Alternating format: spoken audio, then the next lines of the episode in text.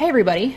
So, this week, instead of having yours truly and Ben here to explain some kind of data science, this or that, I am here instead with a special guest. This is Joel Grus, and he is a world renowned author, data scientist, software engineer, and uh, point of view holder.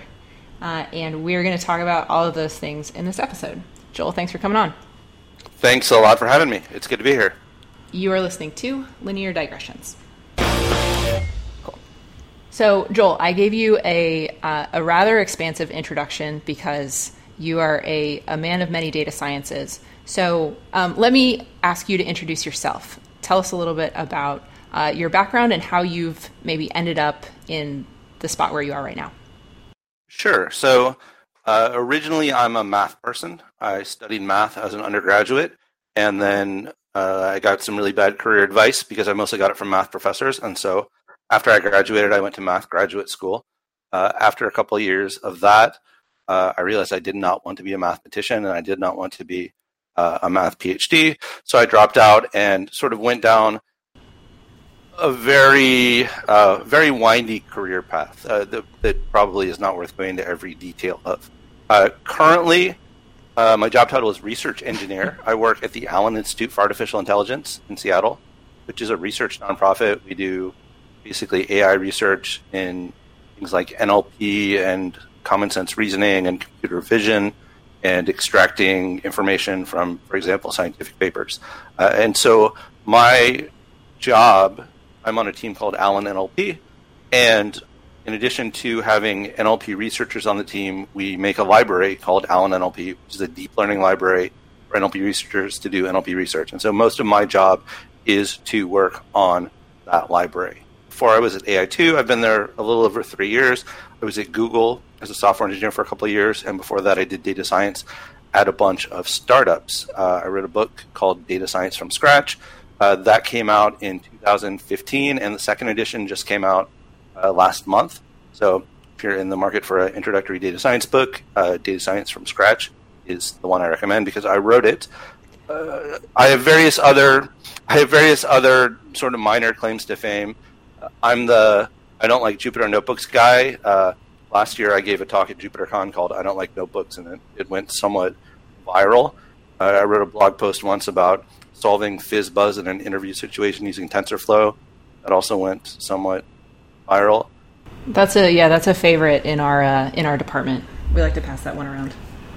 Yeah, I uh, sometimes I make live coding videos. Uh, I used to do this stunt where I would live code a neural network library from scratch. Uh, you know, I have various. I'm sure there will be more stupid stunts like that in the future. I just don't know what they are yet. Sounds good. Sounds good. So yeah, that's uh, in in prepping for this. I was kind of struggling with whether to describe you as a software engineer who knows a lot about data scientist about data science. If you think of yourself as a, a data scientist or or a researcher who has strong opinions about software engineers, I mean to talk about your book a little bit, uh, data science from scratch. I think one thing that it really emphasizes in a way that I think is super valuable is a, a way of thinking about data science that has a strong emphasis on software engineering and what's the right way to be thinking about these problems, not just from the methods, but from kind of a coding standpoint. So, how do you think about that? Do you think of yourself as a person who uh, is thinking about how to solve data science problems and the software engineering is a means to an end, or is is there something you know maybe calling back to your software engineering past that's more a little more deeply held than that? So I was a data scientist before I was a software engineer. Um, I, I, was working at a startup called VoloMetrix, and we were doing analytics on enterprise collaboration data. So going into a big company and looking at who's emailing whom, who's meeting with whom, how often, what topics, things like that. And I was a data scientist. I was not at all a software engineer, but because it was an analytics company, the data science sort of was the product. And so I wrote a lot of production code, and a, a, a, disturbingly large fraction of the product were stupid things that I built in D3 kind of for fun and showed to the CEO, and he said, "Oh, let's ship that." So what happened was this product had a lot of code in it that was written by me, a data scientist, not a software engineer, and it was not good code, and supporting it was, was a real pain in the ass. And so that was one thing. The second thing is I discovered that I actually really liked writing that production code, and I wanted to be good at it, and I wasn't getting good at it by being a data scientist writing production code. So I made sort of a, a somewhat deliberate choice to say, I really want to get into software engineering and build out that part of my skill set so that I can be more valuable and do more of that kind of work. So I kind of took a hard pivot and said, I'm going to do less data science and more software engineering. I went to Google, and my job at Google had nothing to do with data science in the slightest. It was building backend systems in C and building benchmarking tools to help ad salespeople sell more ads and things like that. And and so that kind of accomplished my goals of learning more about how do I build good software and what does software engineering best practices look like. But at the same time, after a while, I thought I want to be kind of closer to the data, and so I tried to sort of bring myself back, which is how I ended up at AI2 in this sort of hybrid research engineering kind of role where I work with researchers. I'm expected to understand deep learning and write deep learning code, but at the end of the day, I'm really kind of a software engineer who understands research.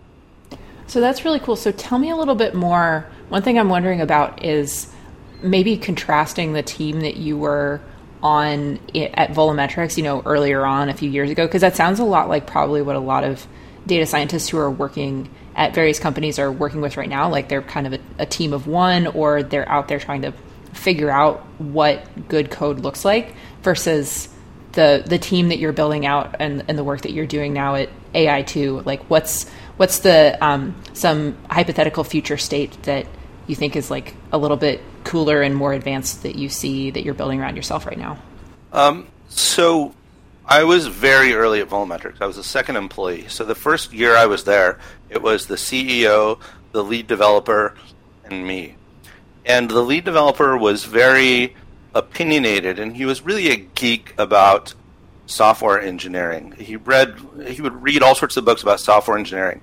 And when we would disagree about the way to build things, he, he would really try and like bulldoze me. Oh well, Kent Beck says this, you know, and Uncle Bob Martin says this, and like I, I, I really struggled like keeping up my end of those conversations. And this is, uh, I don't recommend doing this, but I sort of recommend doing this. Uh, eventually, I memorized the names of, of all the people he would sort of cite as gospel, and sometimes in arguments, I would say, "Oh well, Kent Beck says that you know we should do things my way." You like really Kent Beck said that? I'm like, no, but uh, so, so, that was kind of fun to mess with them.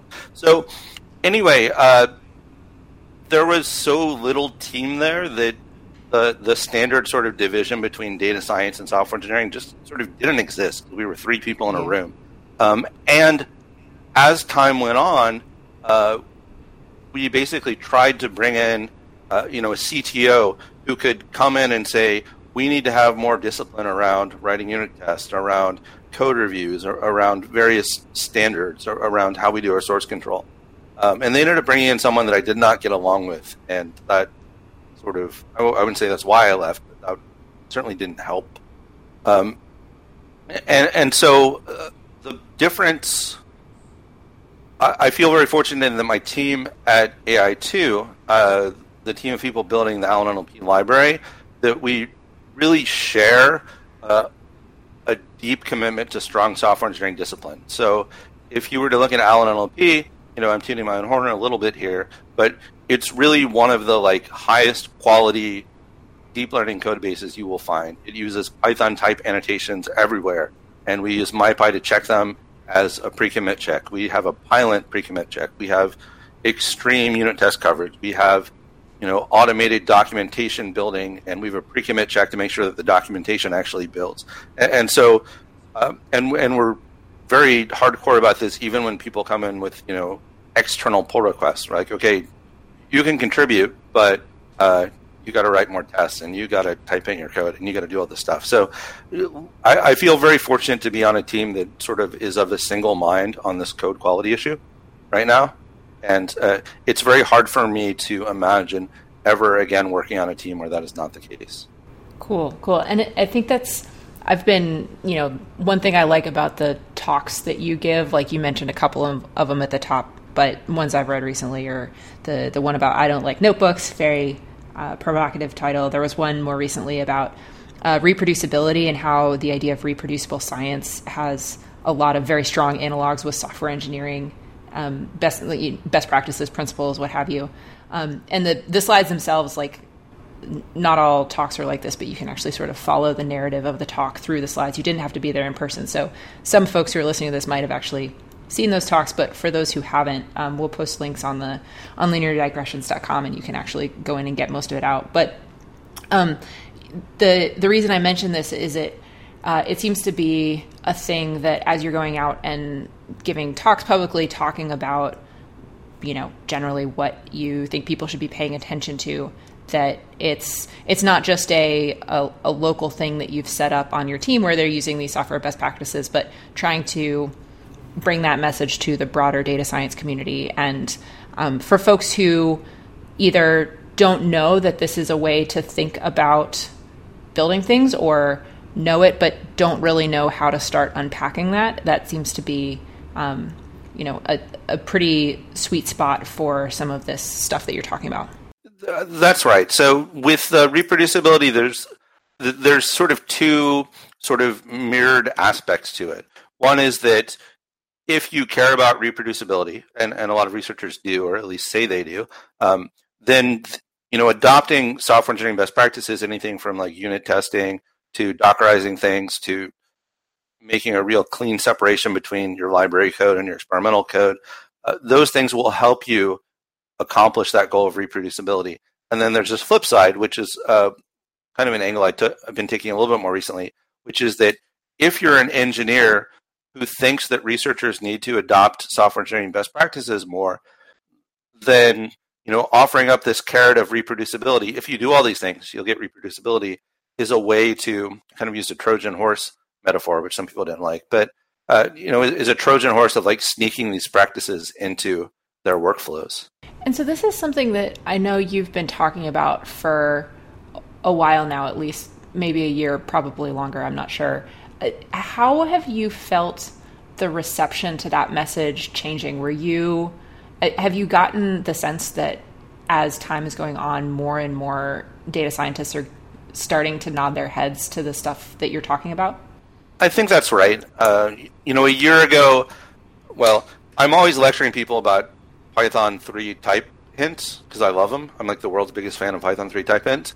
And I feel like a year ago, when I told people, they're like, eh, that makes I don't like it. I don't like it. That looks weird. It makes Python look like Java or whatever.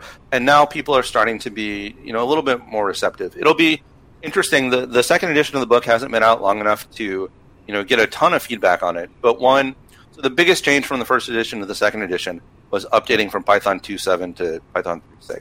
Uh, and my number one reason for doing a second edition was that I felt I felt guilty there was a book out there with my name on it that was telling people to use Python 2.7. Like in in the current year that felt I felt bad about it. But because I was revising it, I said I'm going to take the opportunity to one rewrite all the code so that it's more readable. There were a number of places in the first edition where I'd sort of tried to be clever, uh, and maybe I was clever, but as time goes on, I find that I always prefer readability to cleverness. The second thing I did, uh, you know, which might have been what you were alluding to, is that I weaved throughout the book this sort of narrative slash emphasis on testing code as you write it. And this is not elaborate, you know, unit test setups or nose or whatever. This is really we've written a function. Now let's write a couple of assert test cases to make sure it works. And so it fits into the flow of the book. It actually illustrates here's an example of using this function, and, the, and it makes it so that the code has some semblance of tests with it and and I do the same kind of thing when I'm doing live coding. I did this live coding for Advent of Code this year and last year, where I'm trying to solve a problem that I've never seen before, and, and so I'll break it down into pieces. I'll I'll write a function for one of the pieces, and then before I proceed, I'll I'll write a couple of tiny unit tests for it, just check that what I've written works before I go on to the next part. And I, I think a lot of people have said to me, uh, you know, before I watched those videos, I didn't use assert statements, I didn't use type hints, but since seeing how they help you, you know, make fewer mistakes and get problems solved more quickly and more easily, I've adopted that. And, and I think that's one place where the videos are actually quite nice.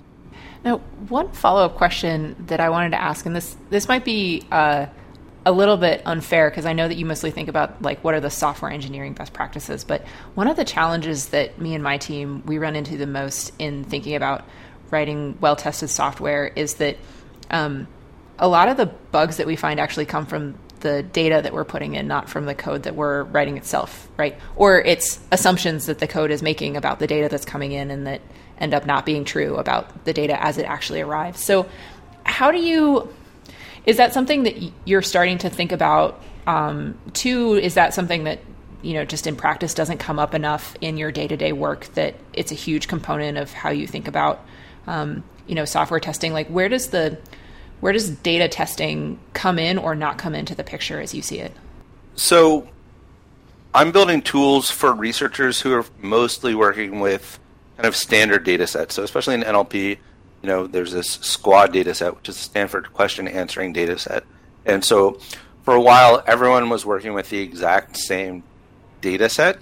And, and so the issues were less is the data bad, but more have I read in the data incorrectly somehow? And so that's the sort of thing that's easy to write a test for. You say, you know, here's my code that reads in the data sets, and here's a fake test fixture, which is a file on disk that looks like, you know, maybe two records from the actual data set. And now read them in and assert that they have the right fields. So for things that are really mechanical like that, I think it's relatively straightforward. For things like, uh, you know, I expect this value to be between 0 and 10, or I expect this value to be positive, or I expect that if you know field A is populated and field B must not be populated, or vice versa. To me, those kind of tests feel like they belong naturally in your data pipeline, right? So, in an ideal world, if you have these invariants about your data, you want to check every piece of data for that. You know, in practice, that might be too expensive or too slow, um, and you do the best you can. But insofar as you either have invariants that violating them will break your code and you expect they might get violated sometimes, you, proactively checking them will probably save you time, you know, a lot of time in the long run. Totally, yeah. Um, and so one thing I just want to make sure that we that we cover is um, going back to the book here for a second, I know for folks who have the first edition and are upgrading to the to the second, stuff like uh, the new Python version, like um, more readable code, though I'm, I assume they'll know what you're talking to and, or what you're speaking about and, and can kind of fill in the gaps for themselves. For folks who haven't read the first edition or who are wondering if they should pick it up, can you just say a little bit about maybe? you can speak to what's in the book, but I think a more interesting question is like, who is it written for? What are what are you trying to accomplish with that? So that if someone is listening to this and they're like, oh yeah, I'm that person, they know to go pick it up. Yeah, that's a great question. So the the full title is Data Science from Scratch: First Principles with Python. So because I am trained as a math person, math people do things from first principles. They you come in on the first day of class and you start proving the theorems you're going to need in order to you know, prove the theorems that you want to prove at the end of the class. And I actually had a class in graduate school where we came in on the, the first day of the second semester, and it was a different professor, and he said, "I'm so glad that that other professor proved this one theorem." Because that means I can use it in this class, and I want to use it in this class. And it, it's sort of, it, it's a way of looking at the world that, unless you've actually built something and implemented something, uh, you don't you don't get to use it. And, and so I kind of took that approach to data science. And what I mean by that approach is you want to understand how something works. Well, we're going to implement it in hopefully a clear but probably non-performant way. So everything from you know statistical inference. Okay, we're going to implement the statistical inference code uh, from the basics so that we can hopefully understand how it works. Things like web scraping, we'll build our own web scraper. Things like using the Twitter API, okay, we'll use a library for that, but we'll go through the details of what do we do to get authenticated and call that library, things like cleaning data, munging data, all the way up to machine learning models. You know, we're going to implement our own linear regression. We're going to implement our own, you know, decision tree algorithm. We're going to implement our own neural network library, things like that. And so that's kind of the angle of the book. Uh, when I was writing it, I had in mind a, a long time ago, back in 2012 or so, I had gotten permission from my boss at VoloMetrix to hire a couple of junior data scientists to help out. And at the time, 2012, data science was not that popular. And so I literally just put ads out there that said, you know, data scientists needed no experience necessary, must know some math and some programming. Like that was literally all I asked for. And so when it came time, to, and actually, it's funny, I had a really hard time finding people to apply for that job. Whereas now, if you put that job posting up, you'd probably drown in applicants. But the target reader for the book when I wrote it was one of those people who I hired who, you know, he understood math and he could write simple Python code, but he didn't really know anything about working with data. He didn't really know anything about machine learning. He didn't know anything about much about coding beyond writing simple scripts. And so that's kind of the target for the book. And so for the folks who are listening to this who are now thinking about that that thing that you mentioned like there's uh, data science jobs out there that are attracting lots and lots of applicants and they're saying okay from what i'm hearing from joel it sounds like uh, depending on the shop having some of these software engineering skills can be really valuable. Um, if this is my first data science gig, I should maybe pick up this book and, and a few others potentially and cut my teeth. Um, what are some of the other things as you're thinking about how you want to grow your team, like what you're hiring for, who's out there?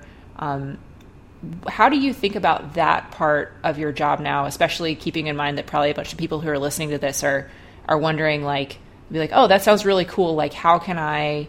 What are the things that um, folks like Joel are are looking for? What are the most valuable ways that I can be spending my time to like differentiate myself in that huge pile of resumes that you see? Well, uh, I don't know that trying to appeal to me is the best career strategy. Uh, I don't know that I'm representative of, of most hiring managers. Why is that?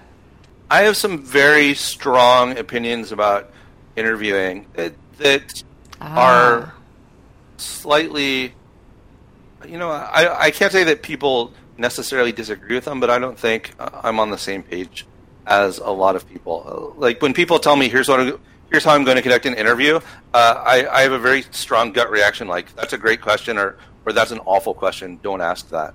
Um, yeah. Okay interesting. Well let me let me try again and then um, I think like the gist of the question that I'm that I'm wondering about is maybe I'll phrase it this way. This is a question that I get a lot: is folks saying, um, you know, I'm trying to get my first job in data science, or maybe I'm coming out of one of these boot camps or something, knowing that it's a field that's got a lot of folks in it, um, and especially like that first job can be fairly challenging to get. Let's imagine they're maybe not applying for like your specific team or your specific role, but you're just trying to give them maybe slightly more general advice um, what are some of the pieces of advice you you find yourself giving if people ask you this question?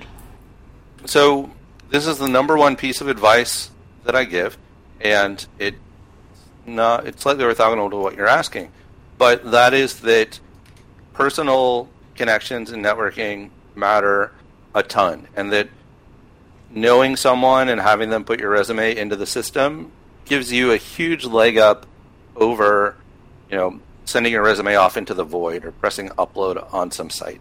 And my experience has been that you know those personal connections get you much further along in the process than just applying blindly. So, you know, I, I hesitate to recommend this because now I'm going to get tons of LinkedIn messages. But if you see somewhere that you want to work, instead of just putting your resume in their site, go on LinkedIn, find out who works there. Maybe you know them, maybe they're second degree.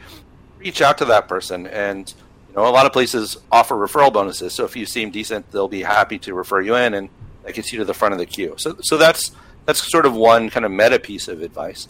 In terms of, it's just in terms of the other, it's hard because so many different people care about so many different things. I mean, part of me saying that I have these strong opinions about interviews is that people will tell me their favorite interview questions, and and I'm like, that's a terrible question. But to them, it's a great question, and it's what they want to ask. And so that makes it hard to give kind of a, a one size fits all answer. Uh, you want, I mean, for me, obviously, having better software engineering skills. I'm I'm strongly in the camp of data scientists should have some software engineering skills. And as a data scientist, the more software engineering skills you have, the better. And that doesn't mean be a computer scientist, but it means you know use uh, source control, use code reviews, write tests, things like that. And, and so, for me, if I'm hiring and I see someone who has that, that's a leg up for me. Uh, to the extent there's a coding sample, like I said, I care much more about readability than cleverness, and so if someone is you know submitting code or pointing me to their GitHub repo, and I see like really clean, well structured code, that also counts a lot for me. But I don't know that there's a secret sauce. If there was, then the boot camps would be selling it, right? yeah, well, and that was the thing that I was about to point out is like as I was listening to you, one of the notable things that I didn't hear was any kind of hard filter on background. Like you had you were a math PhD dropout. I myself has a um, I finished a, a PhD in the hard sciences. I work with a bunch of people who do, but I also work with a, a, bunch of people who didn't come from that background, and some of them came from boot camps. Some of them came from, you know, they learned software engineering, kind of like on the str- on the metaphorical streets. Um, and I think that that is just something that I would, I I think that was um, maybe not totally explicit on your part because you know there's a million things that you could leave out in a listing of um, what you look for when you're hiring. But I think it is worth like actually just making explicit. Like it sounds like whether you can execute on certain types of things, have certain skills or knowledge or a certain type of disposition is much more likely to have a, a big impact for you about whether someone's successful than whether they come from any type of fancy program or any particular school or any of that kind of stuff.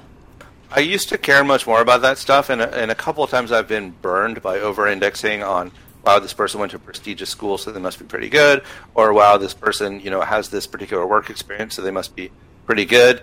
And uh, over time, I, I tend to, I can't say I completely discount it. I mean, if someone comes to me and they say, oh, you know, I, I, w- I spent three years at Google and two years at Facebook, I say, well, you know, those are like one, they're pretty strict about who they hire. So the fact that you got hired there and didn't get fired immediately says something about you. And I'm not going to totally discount that.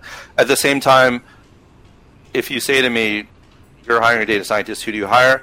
I'm not looking for specific degrees. I'm not looking for specific colleges or even any college at all. I'm not looking for specific companies. I just, I, yeah, I, I, I don't like relying on that stuff very much, to be honest. Yeah. Cool.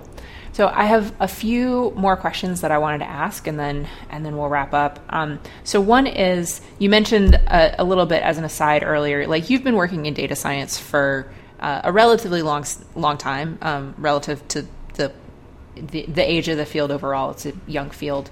Um, so for folks who are more recently recent, uh, let's say immigrants to to the field of data science, people who have less than six or seven years of experience since since their first data science job. Like what are some of the biggest changes you have seen even in that relatively short period of time? It seems like a, a field that has changed a lot. And what are some of the the biggest changes that you have seen? So uh, a few. One is obviously the rise of deep learning. You know in 2011 was the first time i had an actual data science job and no one was doing deep learning then. There was no TensorFlow, there was no PyTorch, there was no nothing.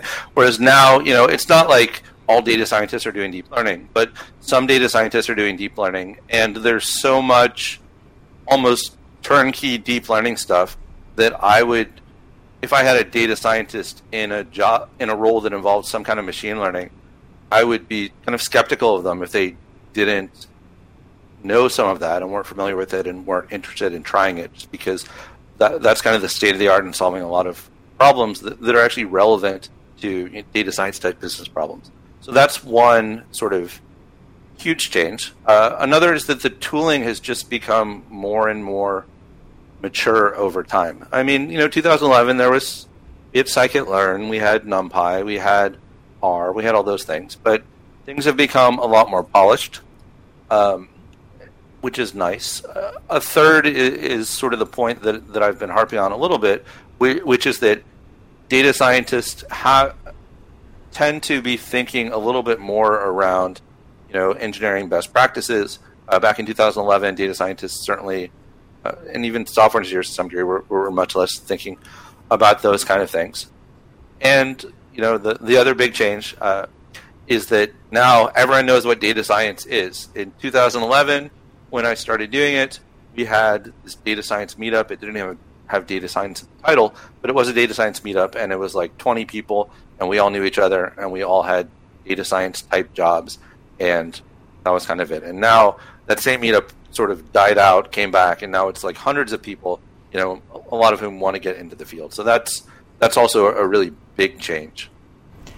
And uh, my last question for you, a, a, question that's always like a little bit dangerous to ask, is I'm wondering if if you want to go out on a limb anywhere and make predictions about where you think data science is is going, maybe in the next couple of years. Another way to think of that, if if it's helpful, is also what are some of the some of the pain points that you think data scientists still have that when you pull your head up and think about it for a second, you're like, yeah, this is this is a problem that we're we've we've got to there's got to be a solution to this one, and we're probably going to figure it out in the next few years. Like, where is data science still suboptimal in in your view in a way that um, there's probably you you know you think the tools are out there and to to fix it in the next few years, but it's just an issue of like people kind of putting it together and and the field gelling around those those changes that you see potentially on the horizon.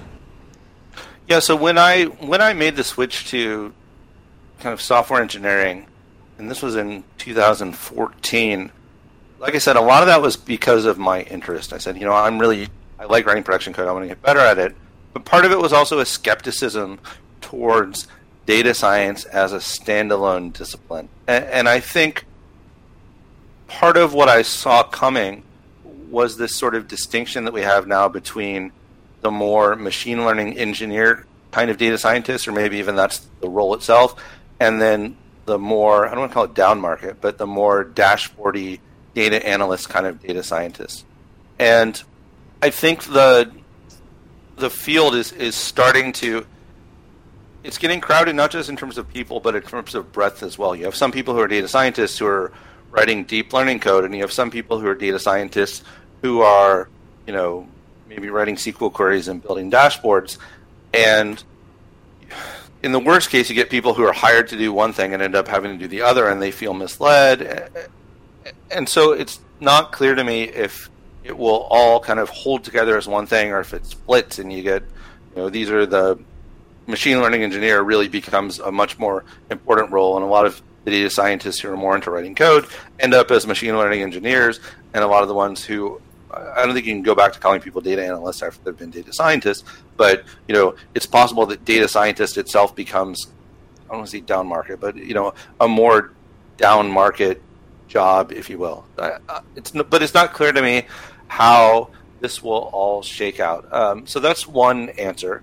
The second answer is that, and you know, this is me um, tuning my own horn a bit, but I, I think some of the issues that I brought up with notebooks are real, and I didn't really go into them here. But you know, if you're interested, you know, Google "I don't like notebooks" and you'll find my slides, and they're pretty self-explanatory.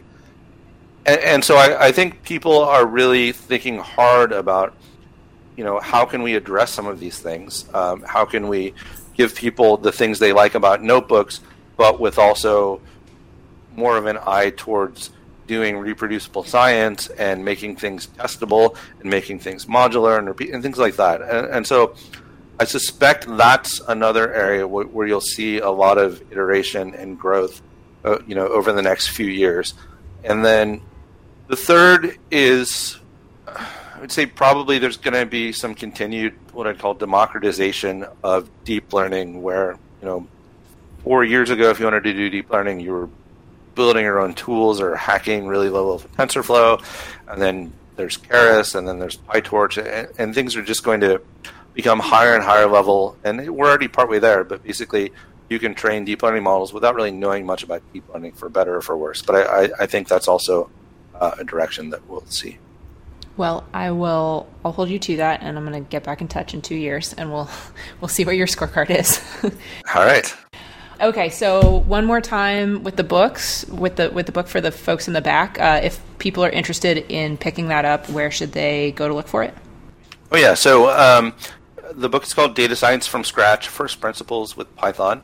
You can find it on Amazon. Uh, be wary, there are several other books called Data Science from Scratch by jerks who decided that hey, that book's doing well. I'll make a shitty book with the same title and try and confuse Wait, did people. they really? Did So- that? That's actually that actually happen? There's like, Yeah, yeah. Oh, that sucks, man. Okay. Yeah, Anyway. it's, uh, There, for a while, there was one that was actually plagiarized, and they basically took the text and changed a few words. So, um, any, but, but I, I got Amazon to take that one down. But the other ones, uh, you can't, you can't copyright the title, I guess. So yeah, so only get the one that has my name on the cover. Uh, that's that's the real one. Um, so you can buy that at Amazon if you want uh, a PDF of it. O'Reilly doesn't sell PDFs anymore, but you can get that from ebooks.com. Or if you have a Safari subscription on O'Reilly, uh, you, you can get the book that way as well. Some people have told me that their public libraries have Safari subscriptions, so it's possible that your public library has a Safari subscription. Subscription, you can read the book that way as well. Can I plug all the rest of my stuff Go too? for it. Okay, so uh, I have a Twitter. I'm on Twitter all the time. That's at Joel Grus, J O E L G R U S. Uh, I have a website slash blog that I very infrequently update, but when I do, it's usually pretty good. That's joelgrus.com. And uh, I make some live coding videos. Like I said, that's youtube.com slash Joel Grus. And it so happens that I do have my own podcast with Andrew Musselman. That's called Adversarial Learning, and it's at adversariallearning.com. I think those are all my things to pitch. Oh, cool. And actually, that I'm, I lied a minute ago when I said that I had. I was asking my last question because I don't think I've ever had anyone on here before who had a podcast in their own right. So it's adversarial learning. Um, how long have you been doing that now? It's been a while. Uh, yeah, it's been probably two years, maybe, probably maybe even more than that. Cool. And, But, but we don't put out episodes that frequently. It's been two years, but it's probably only about twenty-five episodes, maybe even fewer. and do, do you like it? How do you how do you figure out what you want to talk about on there? well, so I, I like having a podcast. I like talking on podcasts. I hate editing podcasts. That's like my least favorite thing. Um, how do I figure out what I want to talk about? We usually, A- Andrew and I chat online, and we try and figure out who we should get as a guest, and then either we brainstorm together or we brainstorm separately. Uh, It, it totally depends. We we like to have fun with it. So actually, what we did on the most recent one, because I wanted to promote my book, we did an episode where we pretended that Andrew was the only host and I was his guest, and as if I was not the host of the podcast. And so we made a lot of inside jokes about previous episodes where I'd ask him, "Oh, do you know so and so?" And he's like, "Yes, we've had them on the I've had them on the podcast before." So, so that was that was a good one. Um, you know, one time we had uh, Vicky Boykis on, and I think this was her episode. It must be her episode. And the topic was data science myths, and I think she chose that. And so, in preparation, I made up a bunch of data science myths that I was going to ask her about. But they were like, um, you know, some of them were real, and some of them were like, if you look in the mirror and say data science three times, uh, you know, Drew Conway will appear behind you and bonk you over the head with a Venn diagram, and things like that. I mean, in fairness, have you ever done that? Do you know that that's not going to happen? No, I, I, I haven't. That's why I included it. So, so, so, so when I was going through like my list of myths to ask her about, there were a lot of like really goofy ones in there, um, and so that helped drive the conversation as well. You know, we did an episode with uh, Tim Hopper where we just took turns telling stories about the worst interviews we've been on. That was probably the most Oh, yeah, beloved that was- episode. yeah, Um, definitely. but but Andrew and I are both kind of uh, loudmouths, so we tend not to have too much trouble keeping the conversation going, even if we don't prepare that much. Yeah, cool. Very good. Well, if anybody is listening to this who is not already familiar, uh, yeah, go check it out because I know you all like podcasts out there. Cool. Well, we've covered a lot of ground here today. Joel, thank you for coming on again. This was really fun for me. I hope it was fun for you too. Yeah, yeah. Thanks so much for having me. My pleasure.